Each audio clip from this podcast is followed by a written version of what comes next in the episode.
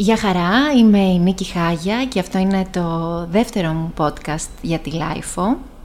Και σήμερα καλεσμένη έχω την Ελένη Ασημάκη, μαία στο επάγγελμα, με σπουδές στην Ελλάδα και στην Αγγλία, στη Μεγάλη Βρετανία, και εκπαιδεύτρια KG Hypnobirthing, μιας επαναστατικής μεθόδου ε, για τον ε, τοκετό, η οποία εμένα προσωπικά με έχει βοηθήσει πάρα πολύ, με βοήθησε πάρα πολύ στον τοκετό μου και θα αναφερθούμε φυσικά σε αυτή τη μέθοδο, αλλά θα πούμε πάρα μα πάρα πολλά πράγματα σχετικά με τον ε, τοκετό και με τα δικαιώματα της γυναίκας, της μέλουσας μητέρας, στον τοκετό.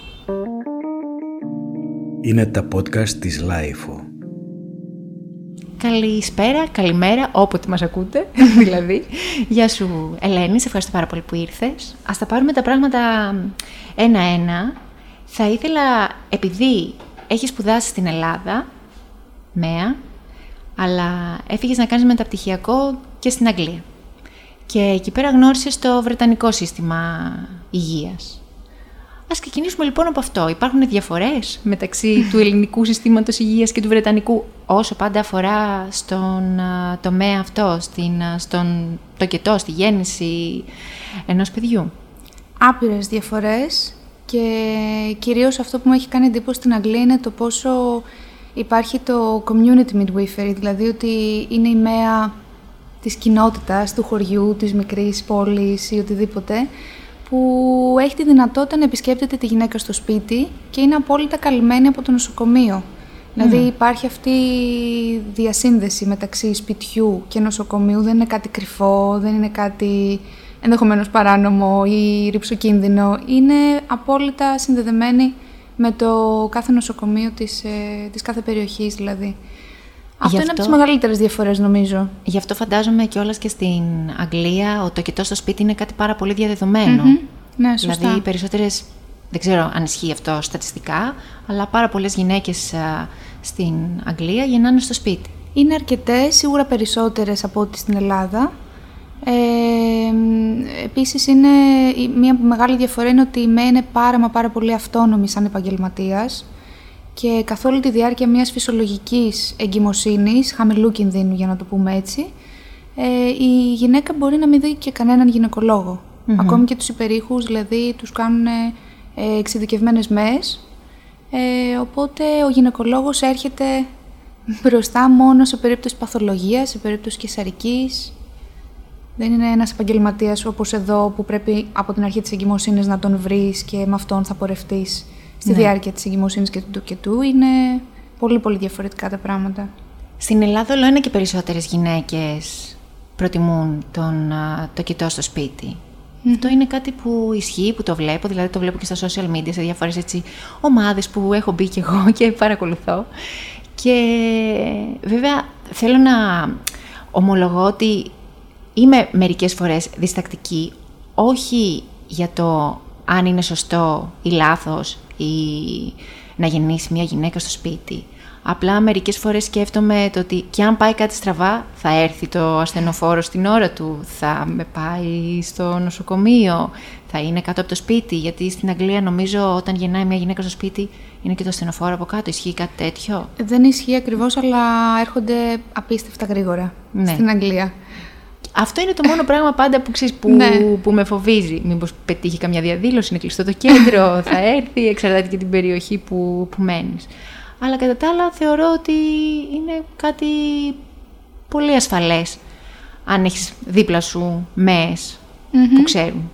Σωστά. Οι έρευνες κιόλας δείχνουν ότι η έκβαση του τοκετού και για τον νεογνώ και για τη μαμά είναι ουσιαστικά η ίδια σε χαμηλού κινδύνου γυναίκες, αν συγκρίνουμε αυτές που γεννάνε στο μεευτήριο και αυτές που γεννάνε προγραμματισμένα στο σπίτι. Έχει σημασία το προγραμματισμένα, δηλαδή δεν μιλάμε για έναν τοκετό που έτυχε να γίνει στο σπίτι. Είναι προγραμματισμένος, δηλαδή οι ΜΕΣ που την παρακολουθούν, η μευτική ομάδα που την παρακολουθεί, έχει δει όλες τις εξετάσεις της, την έχει κατατάξει σε χαμηλού κινδύνου, αν και δεν μου αρέσει αυτή η κατηγοριοποίηση, έτσι, να την ακούνε οι γυναίκες τουλάχιστον, αλλά έτσι αναφερόμαστε στο, στον κίνδυνο γενικά.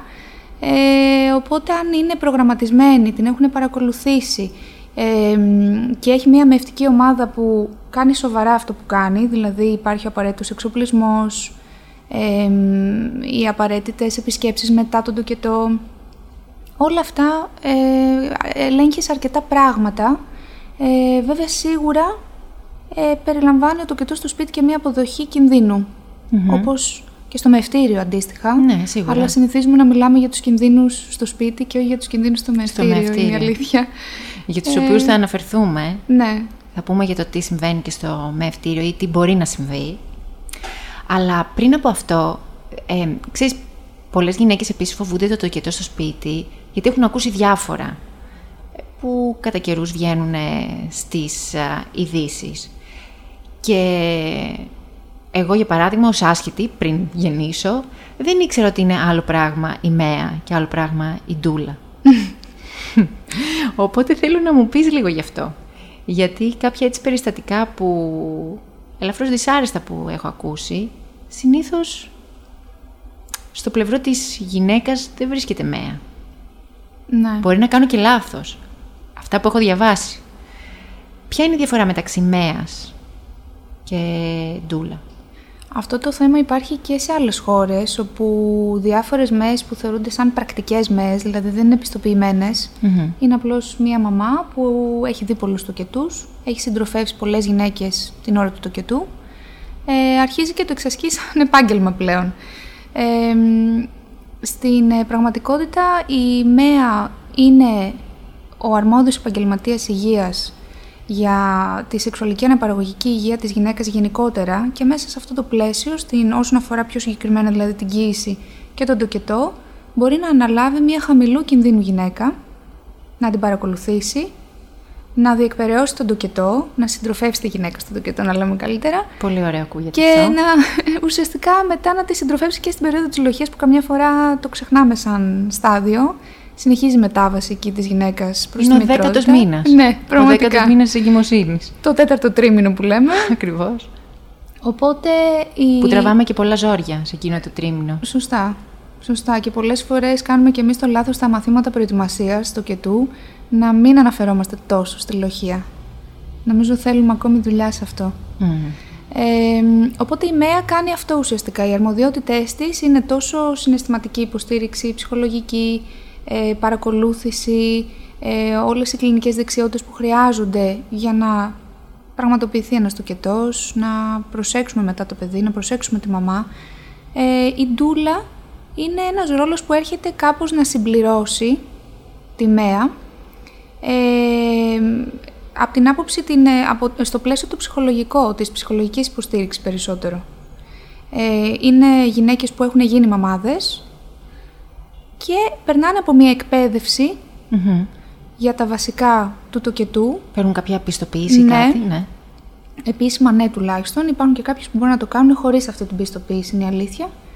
Ε, οπότε η ντούλα έρχεται ουσιαστικά σε ένα σύστημα ας πούμε της αγγλιας όπου η ΜΕΑ πραγματικά είναι αυτόνομη, αληθινά αυτόνομη και κάνει τα πάντα μόνη της, mm-hmm. ενδεχομένως να μην έχει τόσο χρόνο για να στηρίξει 100% τη γυναίκα συναισθηματικά την ώρα του τοκετου Ε, μιλάμε δηλαδή για όλο αυτό το φάσμα του, της παρακολούθησης του τοκετού που καμιά φορά είναι πάρα μα πάρα και δεν μένει χρόνος για το συναισθηματικό κομμάτι. Εκεί λοιπόν η ντούλα ε, ίσως να είναι και απαραίτητη. Ε, στην Ελλάδα που είναι λίγο διαφορετικά τα πράγματα, τουλάχιστον στα μευτήρια. Ναι, ο συνήθως, σε πάρα πολλούς τομείς.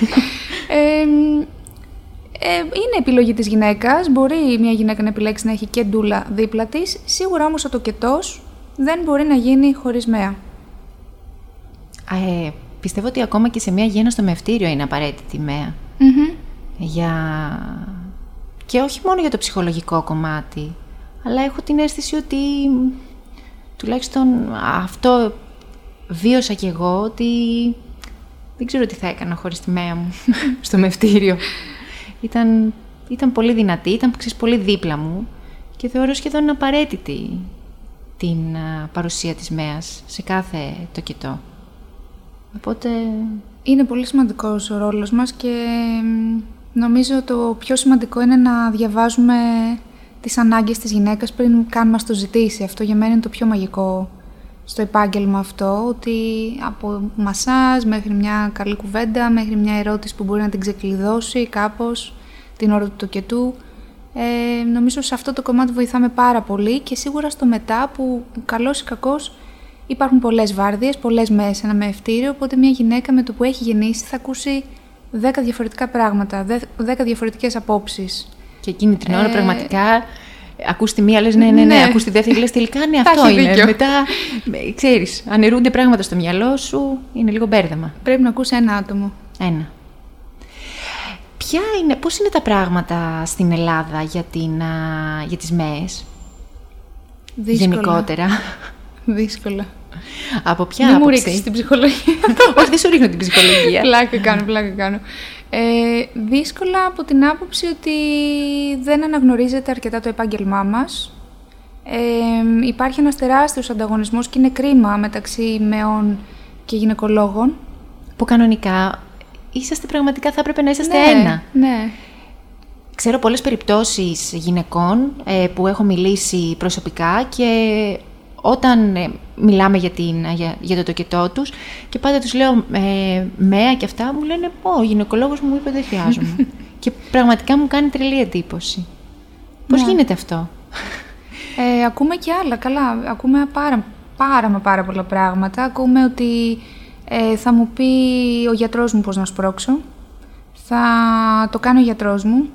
Ε, είπε η μέα του γιατρού μου ότι εντάξει μια εβδομάδα πριν την beat μου, την πιθανή ημερομηνία του κετού που μου έχουν δώσει, θα μου πει πέντε πράγματα, δεν χρειάζεται να κάνω μαθήματα προετοιμασίας.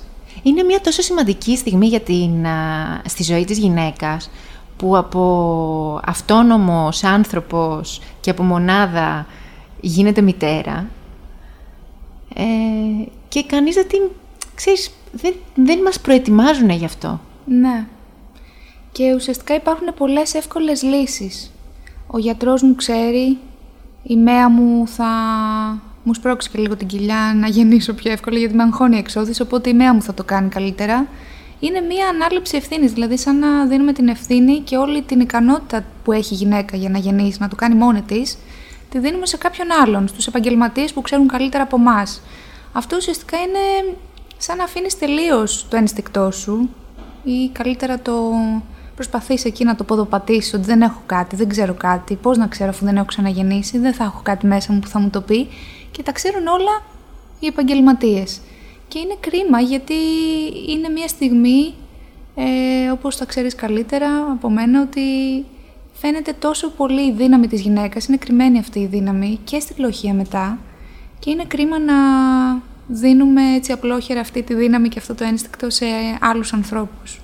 Ισχύει, όντως. Μετά από μία γέννα, μία γυναίκα, χαρακτηριστικά η αδερφή μου για παράδειγμα, μου είπε: Λοιπόν, τώρα που γέννησα, μετά από τη γέννα, θεωρώ ότι μπορώ να κάνω τα πάντα. Είδες. ναι, νομίζω ότι είμαι superwoman. Και όντως αυτό είναι κάτι που ισχύει.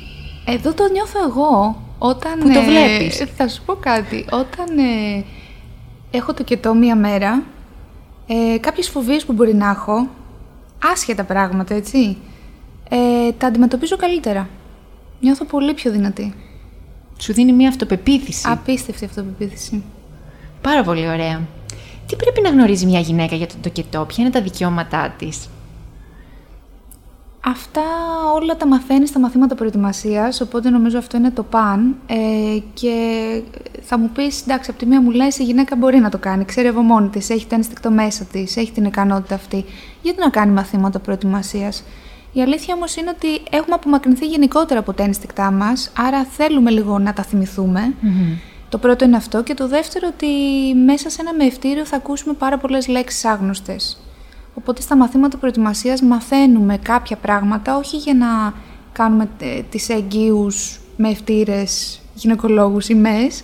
Ε, μαθαίνουμε κάποια πράγματα για να μπορούν να ερμηνεύσουν, να καταλάβουν καλύτερα τι συμβαίνει στη διάρκεια του τοκετού, ε, να παίρνουν ε, αποφάσεις οι ίδιες για το σώμα τους, για τη γέννηση του παιδιού τους και ουσιαστικά να ενημερώνονται για τις επιλογές τους. Οπότε για μένα το παν είναι τα μαθήματα προετοιμασίας, ε, όπου εκεί ουσιαστικά γίνεται όλη αυτή η ενημέρωση για τα δικαιώματα που έχεις στον τοκετό σου. Γιατί υπάρχει πάρα πολύ μεγάλη μευτική βία. Σωστά. πολύ μεγάλη Και αυτή- βία στα μευτήρια. Και με αυτό το πράγμα δεν, δεν είχες έρθει ποτέ αντιμέτωπος πριν. Η Σωστά. γυναίκα δεν, δεν ξέρει τι, τι θα πει μευτική βία ή αν μπορεί να πέσει θύμα της μευτικής βίας. Μευτική βία υπάρχει και στα μευτήρια και στο σπίτι, βρίσκεται σε όλους τους χώρους, από όλους τους επαγγελματίες υγείας. Δεν είναι μόνο οι γυναικολόγοι, μόνο οι ΜΕΣ, είναι όλοι που μπορεί να οδηγήσουν μια γυναίκα σε αυτό. Ε, μ, και ουσιαστικά μέσα από τα μαθήματα οι γυναίκες αποκτούν αυτοπεποίθηση, ενημερώνονται για το τι περι- να περιμένουν ουσιαστικά, από τα πιο πρακτικά, πώς θα ξεκινήσει ο τοκετός, αλλά μέχρι και ε, τ- τ- όλα τα, τα δικαιώματά τους και τι γίνεται ουσιαστικά σαν ρουτίνα στα μευτήρια, ώστε να μπορούν να πούν όχι. Σωστά, γιατί για παράδειγμα, πολλές γυναίκες δεν ξέρουν ότι μπορούν να γράψουν τι θέλουν και τι δεν θέλουν να συμβει κατά τη διάρκεια του τοκετού. Το πλάνο τοκετού. Το πλάνο τοκετού. Πολλές γυναίκες δεν το γνωρίζουν αυτό. Πολλές γυναίκες φοβούνται να πούν στο γυναικολόγο τους «Ξέρεις κάτι, ε, θα το πω τώρα πολύ απλά και πολύ χήμα, δεν θέλω να με κόψεις». Ναι. Ε, πολλές γυναίκες δεν γνωρίζουν ότι μπορούν να πούν ότι δεν θέλω να μπαινοβγαίνει κόσμος την ώρα που γεννάω. Φοβούνται να τα πούν αυτά τα πράγματα. Πιστεύουν ότι δεν είναι σωστό. Είτε γεννάς σε δημόσιο, είτε σε ιδιωτικό. Το πλάνο τοκετού ουσιαστικά είναι ένα χαρτί που δεν, δεν είναι εγγύηση ότι όλα αυτά θα συμβούν. Είναι απλώς οι επιθυμίες της γυναικας Που νομίζω ότι είναι το, το κυριότερο στον τοκετό και στη συνεργασία της με τον γυναικολόγο και τη μέα της. Δηλαδή απλά τους ενημερώνεις για να δεις, εγώ το λέω για να κόψετε κίνηση, δώστε το πλάνο τοκετού, να κόψετε κίνηση πραγματικά αν είστε στο ίδιο μήκος κύματος. Δηλαδή, ζητάω από τον γιατρό μου και είναι άσχημο έτσι που το λέμε, ζητάω, να μπορώ να κινηθώ, να αλλάξω θέσεις. Πολύ την ώρα του σημαντικό. τοκετού. Όντως. Θα με αφήσει. Αυτές οι λέξεις είναι τραγικές για μένα, αλλά έτσι είναι τα πράγματα και πολλοί γιατροί μπορεί να γυρίσουν να πούν ότι όχι μωρέ θα είσαι τώρα ξεπλωμένη, πού να σηκώνεις να περπατάς; Ή ακόμα και να φάει. Έχω ακούσει Σωστά. και για περιπτώσεις που ο γιατρός είπε όχι φαγητό. Ή βρέχουμε τα χυλάκια με νερό, με νερό. δεν πίνουμε δηλαδή, νερό. ένας τοκετός πραγματικά μπορεί να έχει διάρκεια 12 ώρες και βάλε. Και βάλε. Θα Ναι. βρέχεις απλά τα χυλάκια σου με νερό. Ε, γιατί τρέχει ένας ορός για ασφάλεια. Οπότε όλα λύνονται. Είναι όλες αυτές οι εύκολες λύσεις. Εμένα αυτό είναι που με εντυπωσιάζει αρνητικά σε όλη... Επειδή με ρώταγες πριν πώς είναι τα πράγματα για τις ΜΕΣ, όλη αυτή η ευκολία που καμιά φορά είναι βολική εισαγωγικά και για αρκετές γυναίκες, απ' την άλλη την καλλιεργούν πάρα μα πάρα πολύ οι γυναικολόγοι και οι ΜΕΣ ουσιαστικά. Πολλές γυναίκες επίσης θεωρούν ότι αυτός είναι ο γυναικολόγος που είχα μια ζωή, ε, δεν θα τον αλλάξω τώρα. Τώρα αγγίζεις ένα θέμα πολύ πολύ δυνατό ότι πώς επιλέγουμε γυναικολόγο. Γιατί όταν μιλάμε για το πλάνο του κετού, ε, πάντα τα ζευγάρια γυρνάνε και μου λένε ε, Καλά, υπάρχει περίπτωση τα ελληνικά με ευτήρια, επειδή ήσουν Αγγλία τα λες αυτά τα πράγματα, δεν υπάρχει περίπτωση να το ζήσουμε αυτό. Και λέω, αν έχετε την κατάλληλη μευτική ομάδα, με γυναικολόγο εννοώντα, μπορείτε να το κάνετε βέβαια. Και μου λένε, «Ε, είσαι σίγουρη; Λέω, ναι, το μευτήριο δεν είναι ότι βάζει ένα πρέπει στο ότι η γυναίκα δεν πρέπει ας πούμε, να κινείται ή να αλλάζει θέσεις. Είναι θέμα του γυναικολόγου. Αυτή είναι η κατάσταση. Επομένως, γυναικολόγο δεν θα επιλέξω επειδή μου κάνει τεστ παπ 10 χρόνια και όλα καλά. Δεν θα επιλέξω επειδή η θεία μου είχε ένα εινομίωμα και της έκανε ένα πολύ καλό χειρουργείο. Δεν θα επιλέξω επειδή μου έκανε αυτό στην εξωσωματική μου. Είναι άλλοι οι λόγοι. Συνήθως εγώ αυτό που παροτρύνω τις γυναίκες να κάνουν είναι να ρωτήσουν μία φίλη τους που γέννησε παρόμοια με αυτό που θα ήθελαν εκείνες. Μπορεί να είναι φυσικός το κετός, μπορεί να είναι το κετός στο σπίτι, μπορεί να είναι στο μευτήριο με παρεμβάσεις, μπορεί να θέλει και αυτό μια γυναίκα. Να ρωτήσουν ποιον γυναικολόγο είχε, πρώτο βήμα, και δεύτερο βήμα να πάνε να τον γνωρίσουν, να δουν τι χημεία έχουν. Ε, νομίζω αυτό είναι το πιο σημαντικό σαν κριτήριο. Ποτέ δεν μπορείς να είσαι 100% σίγουρη σαν έγκυος ότι ε, είναι ο κατάλληλος, είναι ο σωστός γιατρός. Θα το δεις και στην πορεία, σίγουρα. Αλλά είναι, βα- βασι- το βασικό είναι πώς ξεκινάμε, πώς επιλέγουμε κάποιον. Σωστά. Αυτό που ήθελα επίσης και τώρα έρχεται σιγά σιγά, ήθελ- είναι κεφάλαιο κεσαρική. Ε, έρευνες και άρθρα πάρα πολλά που έχουν δημοσιευτεί κατά καιρούς λένε ότι η Ελλάδα είναι, αν δεν κάνω λάθος, πρώτη χώρα στην Ευρώπη σε κεσαρικές. τι, τι φάση με τις κεσαρικές; Θέλω να πω ότι το να γεννάμε είναι κάτι φυσιολογικό. Καταλαβαίνω ότι κάποια στιγμή μπορεί όντως να χρειαστεί για, για τη θέση του μωρού κτλ. να γίνει μια κεσαρική ή αν υπάρχει κάποια πάθηση, ίσως παθολογικός λόγος της μητέρας. Αλλά θεωρώ ότι και έχω ακούσει ότι πολλές φορές γίνονται κεσαρικές για το τίποτα. Τι γίνεται με την κεσαρική στην Ελλάδα; Ε, Γιατί είναι ένα χειρουργείο. Ναι, είναι ένα μεσαίο χειρουργείο θεωρείται, το μικρό το μεγάλο, μεσαίο. Ε, με ό,τι αυτό συνεπάγεται δηλαδή. Ε, αρχικά να ξεκαθαρίσω ότι είμαστε τυχεροί που υπάρχει κεσαρική. Προφανώς όταν χρειάζεται σώζει ζωές, μπορεί να σώσει δύο ζωές ή και παραπάνω. Ε, θα σου κάνω μια ερώτηση. Είσαι γυναικολόγος και κάνεις εξωσωματικές, είσαι εξειδικευμένη στην εξωσωματική. Είσαι και πολύ καλή στα χειρουργία, νομιώματα, κίστες, καρκίνος, κάνεις τα πάντα. Έχεις λοιπόν όλα αυτά μέσα στη μέρα σου. Έχεις και το ιατρείο σου να κάνεις τεστπά, παρακολούθηση κοίησης και σκάει και ένα τοκετό σου. Πόσες ώρες θα μπορέσεις να περιμένεις; Ναι. Άρα δηλαδή για ευκολία... Για ευκολία. Μπορεί να ακουστεί βαρύ για ευκολία. Αλλά θα το πούμε. Για ευκολία δηλαδή του γιατρού θα φάω εγώ το χειρουργείο; Θεωρώ ότι ένας από τους βασικούς λόγους είναι αυτός, ότι δεν είναι μοιρασμένες οι αρμοδιότητες, γιατί αν ήταν το σύστημα όπως είναι στην Αγγλία, που όπως είπαμε χαμηλού κινδύνου κοίηση είναι ευθύνη της ΜΕΑΣ, την αναλαμβάνει ΜΕΑ και για τον τοκετό, ε, αν ήμασταν με αυτό το σύστημα θα είχαμε λιγότερες κεσαρικές σίγουρα. Θα ασχολούνταν οι ΜΕΕΣ με τους φυσιολογικούς τοκετούς και οι γιατροί θα είχαν τα πιο παθολογικα τα πιο υψηλού κινδύνου που λέμε καταστάσεις.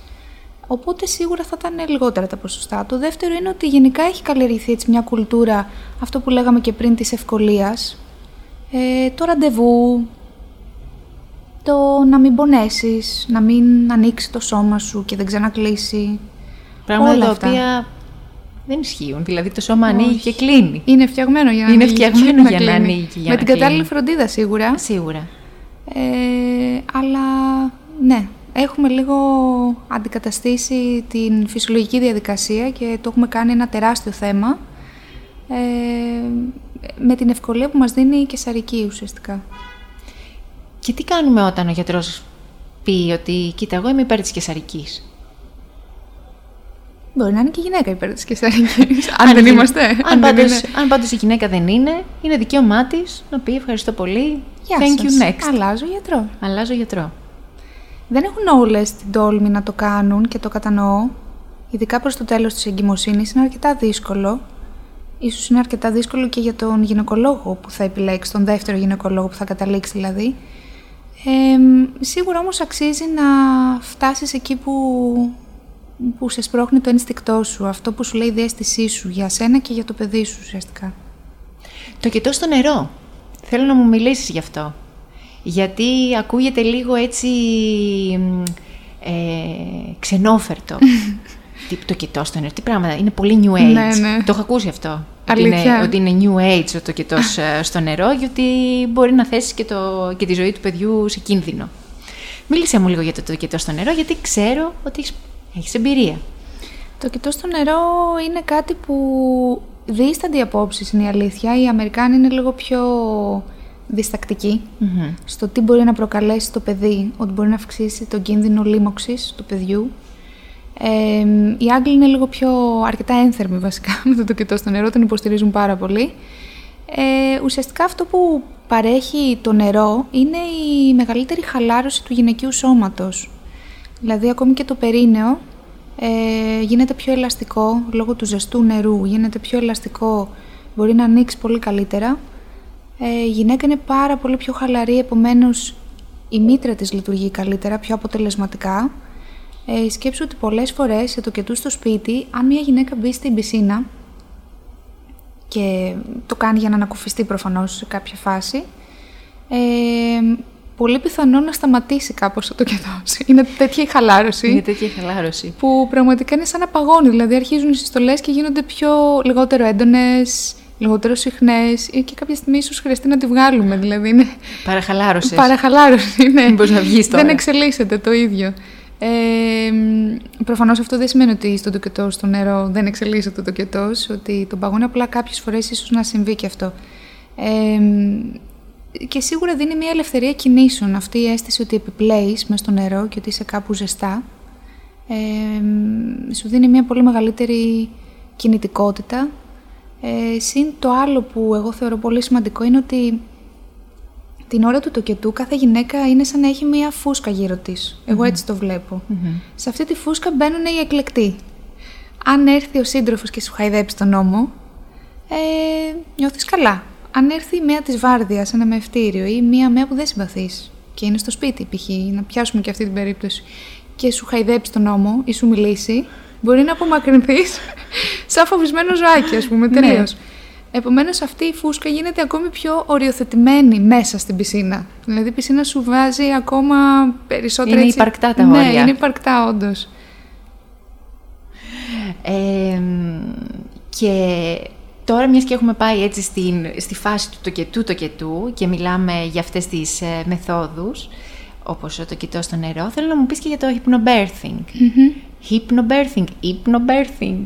Πάντως είναι ο τοκετός σε κατάσταση βαθιάς Το οποίο ίσως κάποιοι να το έχουν ακούσει για πρώτη φορά.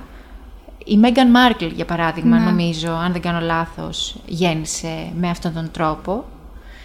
Ε, εσύ ως εκπαιδεύτρια που, έχεις, που είσαι εδώ, της KG mm Hypnobirthing, θα ήθελα να μου πεις τι ακριβώς είναι. Λοιπόν, το hypnobirthing είναι. Γιατί όταν κάποιος ακούει hypnobirthing, ξέρεις, κατευθείαν έρχεται στο μυαλό του ότι. Ε, συγγνώμη, θα γεννάω και θα κοιμάμαι. Θα είμαι Αυτή είναι η κλασική ερώτηση που μου Θα με, υπνοτεί, θα με υπνοτήσει σημαία. Θα με ναι, υπνοτήσει ναι, ναι. και θα, θα γεννήσω. Τι ακριβώς συμβαίνει; Έχει τύχει να έρθει γυναίκα σε μάθημα και να μου πει Δεν θα έχετε κρεμέ. Α, ναι. να μου κάνεις Ναι, όχι, δεν έχει καμία σχέση με αυτό. Δεν είναι κάτι που έχει να κάνει με ψυχανάλυση ή ύπνος που γίνεται επαγγελματικά από έναν ε, ψυχολόγος υπνοτιστή. ή ναι, υπνοτιστή ή οτιδήποτε. Ε, είναι ένας συνδυασμός προετοιμασίας του κετού, δηλαδή πέρα από τα κλασικά μαθήματα προετοιμασίας του κετού, έχουμε και αυτά τα μαθήματα τα οποία έχουν ένα θεωρητικό κομμάτι που θα μιλήσουμε περισσότερο για παρεμβάσεις, για όλο αυτό που λέγαμε, τι συμβαίνει σαν ρουτίνα στα μευτήρια και πώς μπορούμε να προστατευτούμε από αυτό.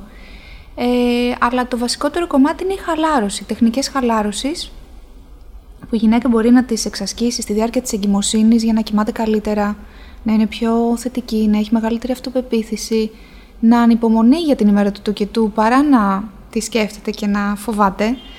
Ε, ναι, γιατί πολλές γυναίκες φοβόμαστε ότι θα πονέσουμε, ναι. πώς θα είναι, θα πάνε όλα καλά, θα είναι ok το μωρό, θα είμαι ok εγώ. Ναι.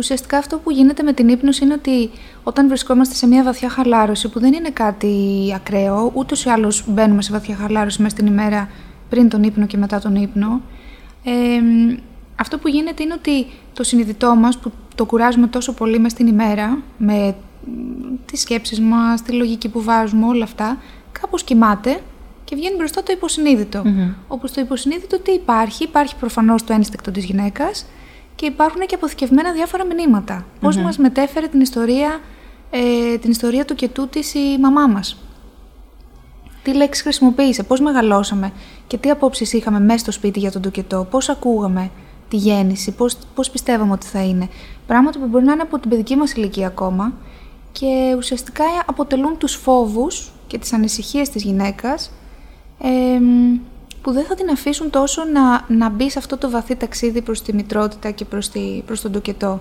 Την κρατάνε δηλαδή αρκετά τη γυναίκα, ακόμη και συνειδητά να μην σκέφτεται κάτι. Υπάρχουν γυναίκες που σου λένε νιώθω πάρα πολύ καλά, είμαι φανταστικά.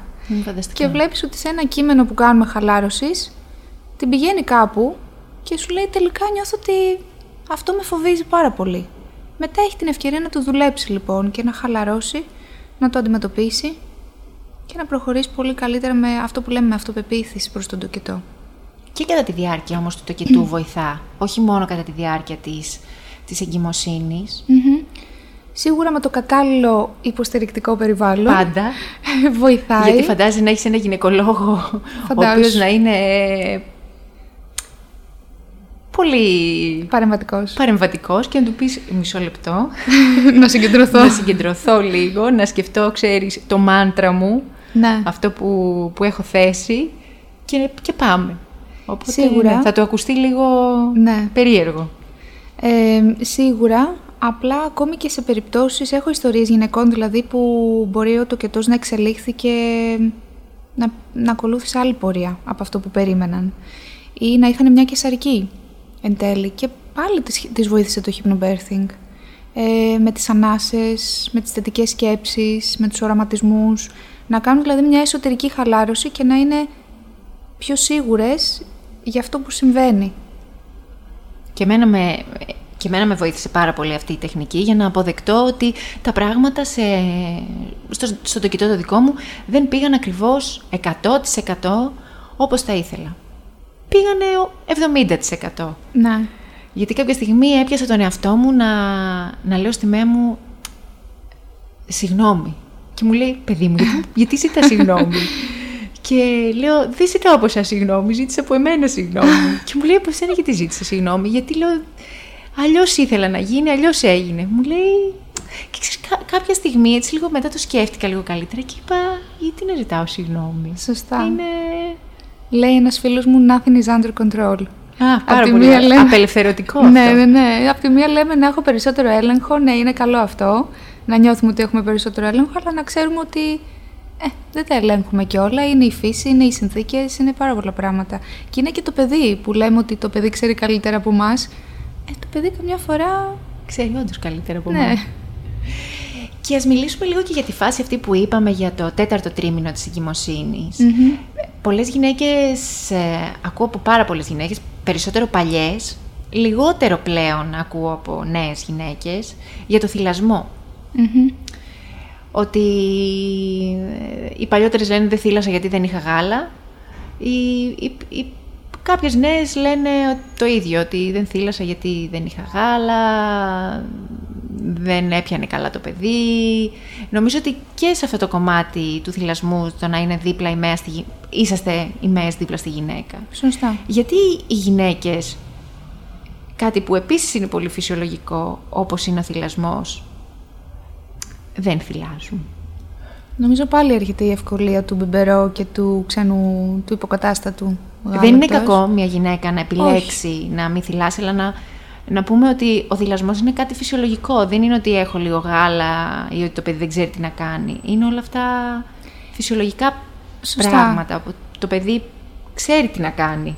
Και, οι- και θυλαστικά είμαστε σαν ζώα, ανθρώπινα ζώα. Και έχουμε γάλα. Έχουμε. Γενικά, ε, τίποτα δεν είναι κακό από μόνο του, θεωρώ. Ούτε να επιλέξεις μια κεσαρική, ούτε να κάνεις επισκληρίδιο, ούτε να ε, γεννήσεις το σπίτι, να γεννήσεις το μευτήριο, ούτε να δώσεις μπιμπερό κατευθείαν.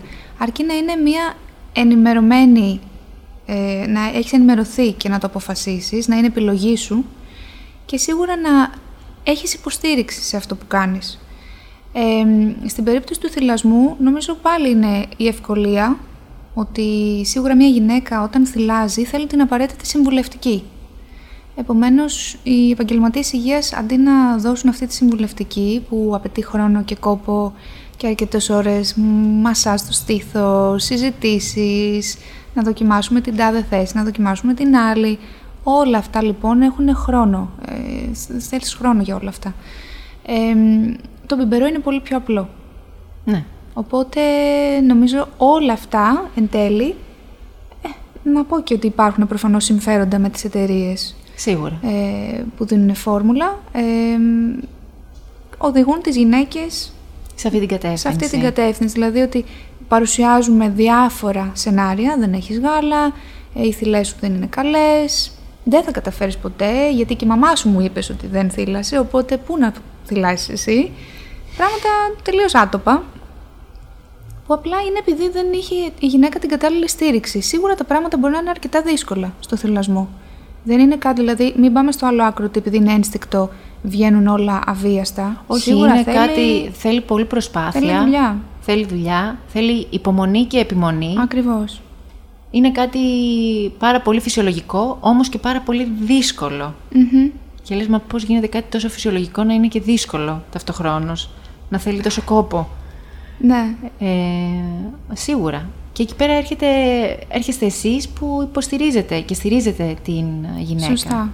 Δηλαδή το πράγμα δεν τελειώνει στον τοκετό. Μετά έχουμε αρκετή δουλειά με το θυλασμό, ειδικά για μαμάδες που θέλουν να θυλάσουν αποκλειστικά ή ακόμη και μεικτή διατροφή να θέλουν να κάνουν.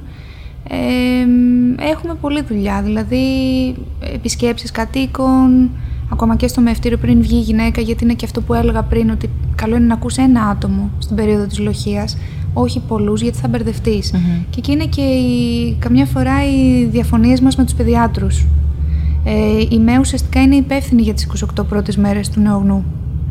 Ε, οπότε σίγουρα μαζί με τον παιδίατρο έρχονται και άλλες απόψεις Ναι. σε κάποια πράγματα. Δηλαδή μετά είναι ότι ε, πάλι αυξανόμαστε, γινόμαστε πολλοί. Πολύ.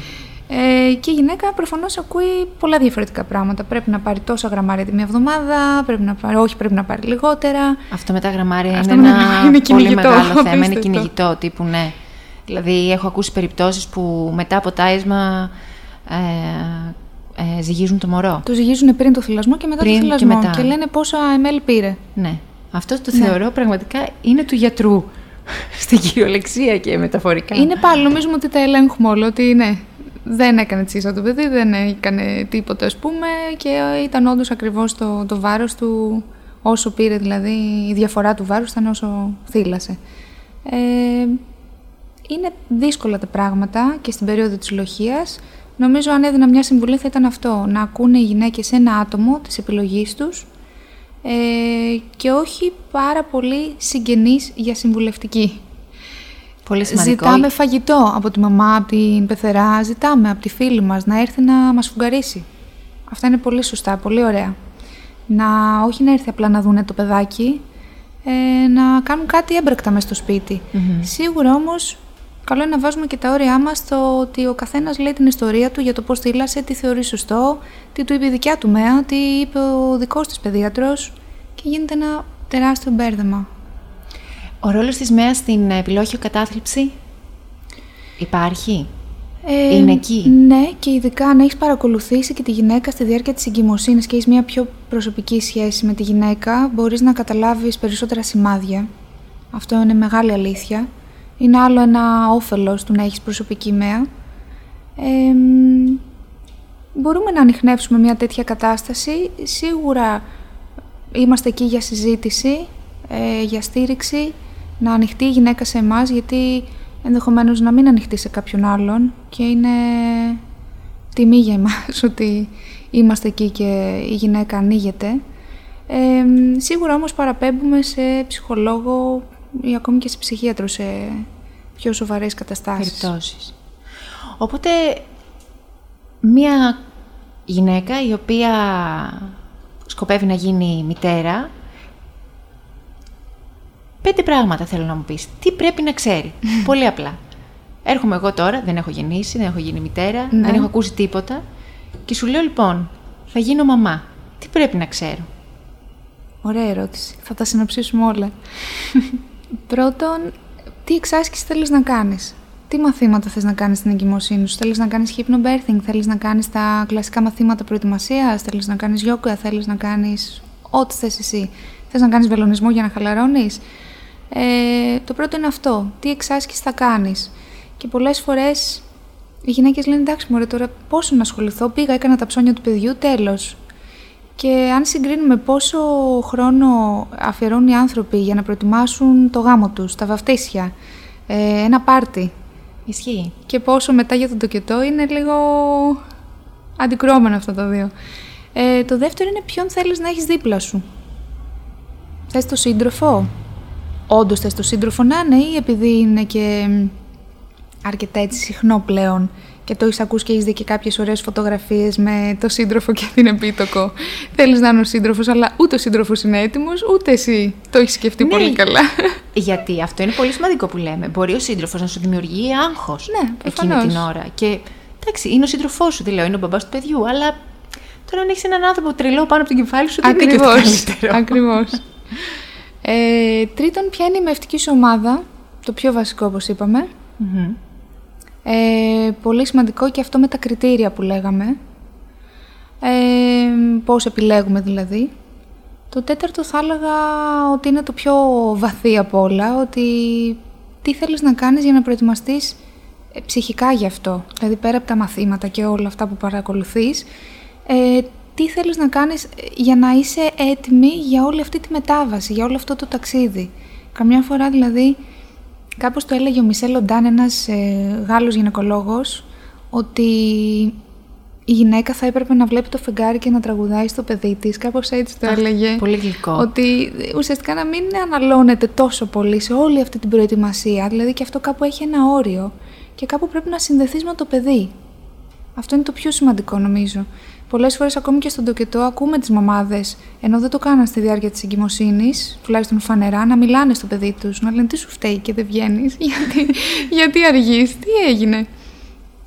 Ε, και το πέμπτο, να ξέρεις τα δικαιώματά σου, το οποίο συνδέεται με τα μαθήματα που λέγαμε, να ενημερωθείς για το πού μπορείς να γεννήσεις, πώς μπορείς να γεννήσεις, τι έχεις δικαίωμα να κάνεις στη διάρκεια του τοκετού, είναι από τα πιο βασικά νομίζω.